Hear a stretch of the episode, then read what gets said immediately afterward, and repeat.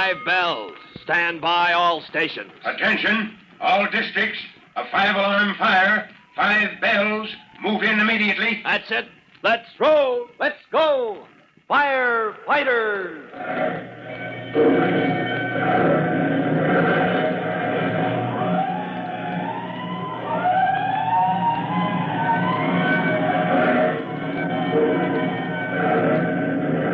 Presenting Firefighters, the true to life story of America's unsung heroes who stand ready to ride by day or night against our most murderous enemy, the demon of fire.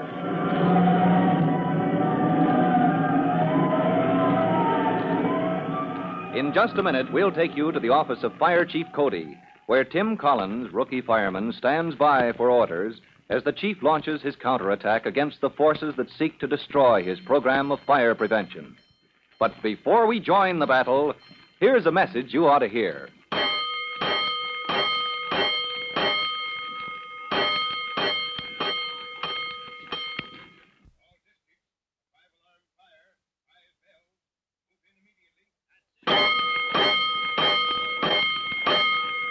Let's go, firefighters. Let's go to Fire Department headquarters, where Chief Cody has begun his fight to save his program of fire prevention. As you remember, Mr. Lippett, owner of the Rainbow House, has made a vicious attack on Chief Cody, a smokescreen to hide the fact that Lippett's Rainbow House nightclub is a fire trap which Lippett refuses to make safe. But Jimmy, 14 year old brother of Tim Collins, has brought the issue out into the open. He has laid the facts before the firefighters' brigade of Northside School. And just a moment ago, the fire chief ordered young Jimmy Collins to telephone the editor of the Daily News and tell him the story. Well, when the paper came out, everybody knew that the firefighters' brigade had petitioned the mayor for action, and the parents of the firefighters demanded a showdown between Chief Cody and Lippett. Later, the mayor announced that a special hearing would be held in his office. Let's join Chief Cody and Tim as the mayor raps for order. Are you ready, Mr. Lippett? I certainly am, Mr. Mayor. Chief Cody? Ready, sir? You young man, I don't know you. Have you an interest in this case? I have, sir. Private Tim Collins, Fire Department. I'm here because I. Because he's Cody's front man. He's in this racket up to his neck. That will do. I'm sorry, Your Honor. I'll have plenty to say when the time comes. You'll wait for the proper moment. Gentlemen, this hearing will be conducted informally, but I shall insist on order. Well, all right. Now, with that understanding, we may proceed. Chief Cody? Your Honor, the case is perfectly simple.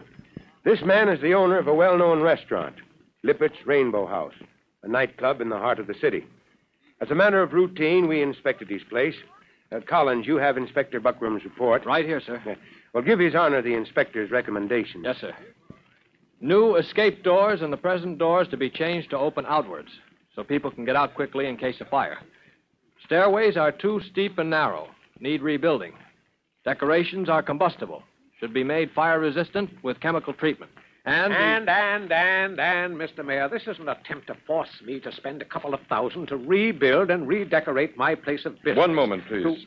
Mr. Lippett, if these conditions do exist in your restaurant, you admit that they violate safety regulations? Regulations, it's a racket. Now, hold on, Lippett. You've used that word once too often. Chief Cody, All right, Your Honor. I'll hang on to my temper. you may proceed, Mr. Lippett. You've made a very serious charge. I'll make it more serious, Mr. Mayor. I say this man Cody is running a racket to compel people like me to contract for expensive jobs of reconstruction or else. I claim that he can be bought off. I claim he's a crook. Lippett, you've gone too far. Chief Cody, take your seat. I demand an investigation of Chief Cody and his alleged safety regulations. Lippett, you'll eat those words. Chief Cody, that will do. My record is clean. Nobody can accuse That me. will do. Mr. Lippett, you can compel an investigation. I must warn you, however, that it will consume a great deal of time. Mr. Mayor, it's my my duty to insist. It was my hope to clear up this situation quickly. You realize that an investigation may drag on for months. But if you can't make good on your charges, you'll have ruined Chief Cody's reputation and accomplished nothing. Well, that's all he wants. Your Honor, the fact is. Chief Cody, for the last time as your superior officer, I order you to. Your Honor, you have my resignation.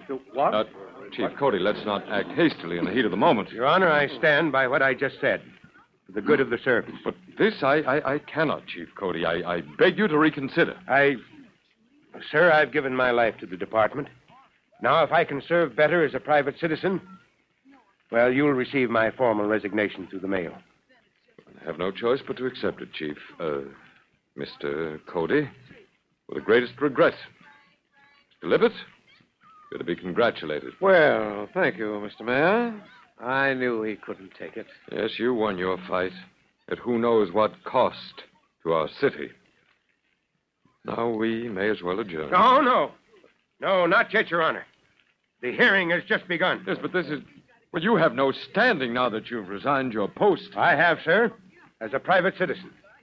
And, Lippett, I'm going to talk to you as one citizen to another for the protection of all our citizens. Cody, you're through. You resigned under fire. I did, and that's why you lose. Your Honor, Lippett wanted an investigation.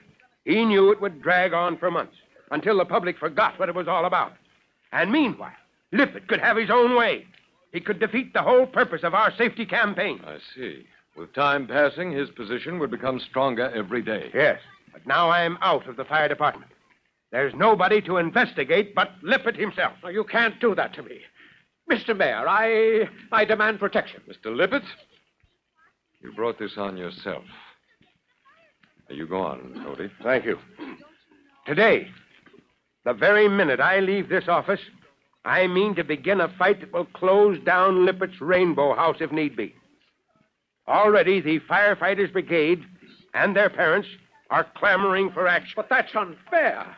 You'll ruin me, Cody. Yes, I'll ruin you if I have to, to rouse our people to the need for safety regulations. Mr. Mayor, you heard him threaten me. I demand protection. Lippett, your only chance is to protect yourself. But, well, how can I if, if Cody turns the whole city against me? You can protect yourself by doing now and without delay what you should have done in the first place.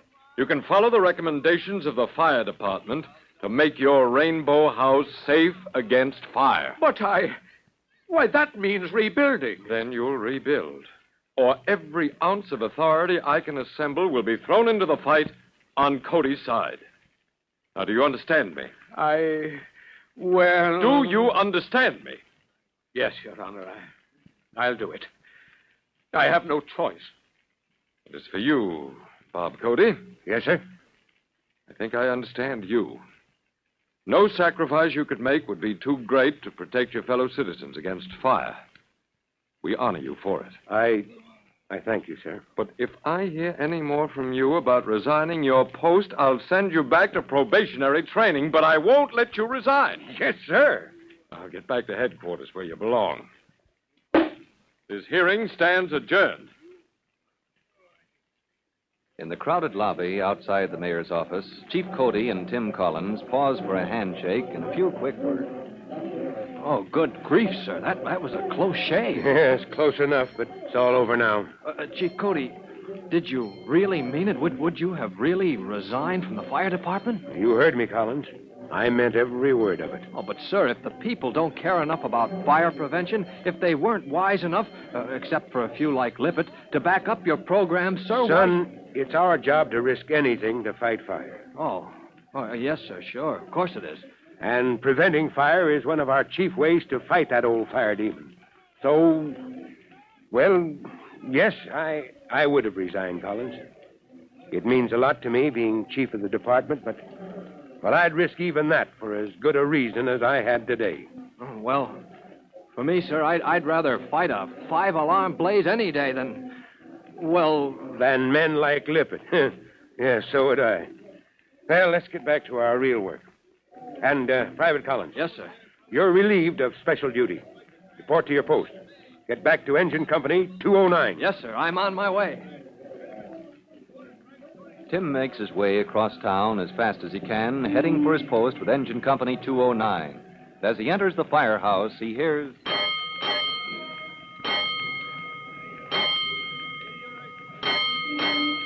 Two one one. That's for us. Let's roll.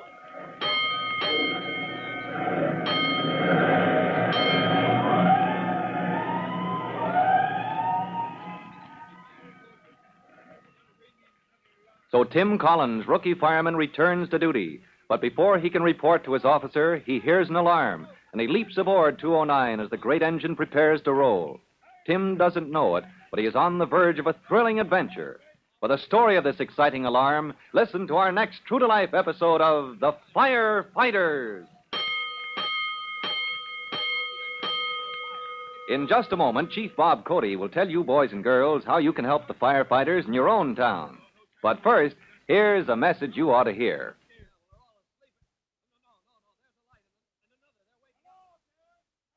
And now, Chief Bob Cody with a special assignment for the Firefighters Brigade. Chief Cody. Boys and girls, this is Chief Cody. And here's a little trick I want you to know.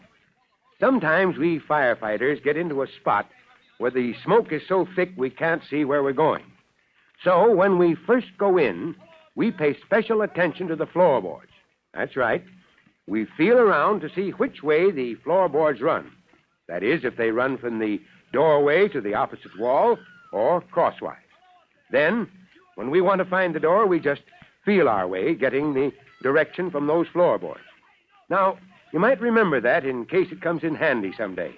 Well, so long for now. You'll be hearing from me. Fire Chief Cody and the young rookie fireman Tim Collins will be back on the same station the next time you hear. That's it. Let's roll!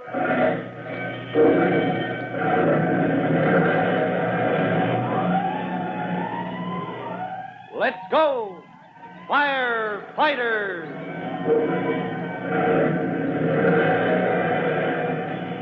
Firefighters is a copyrighted feature of William F. Holland Productions.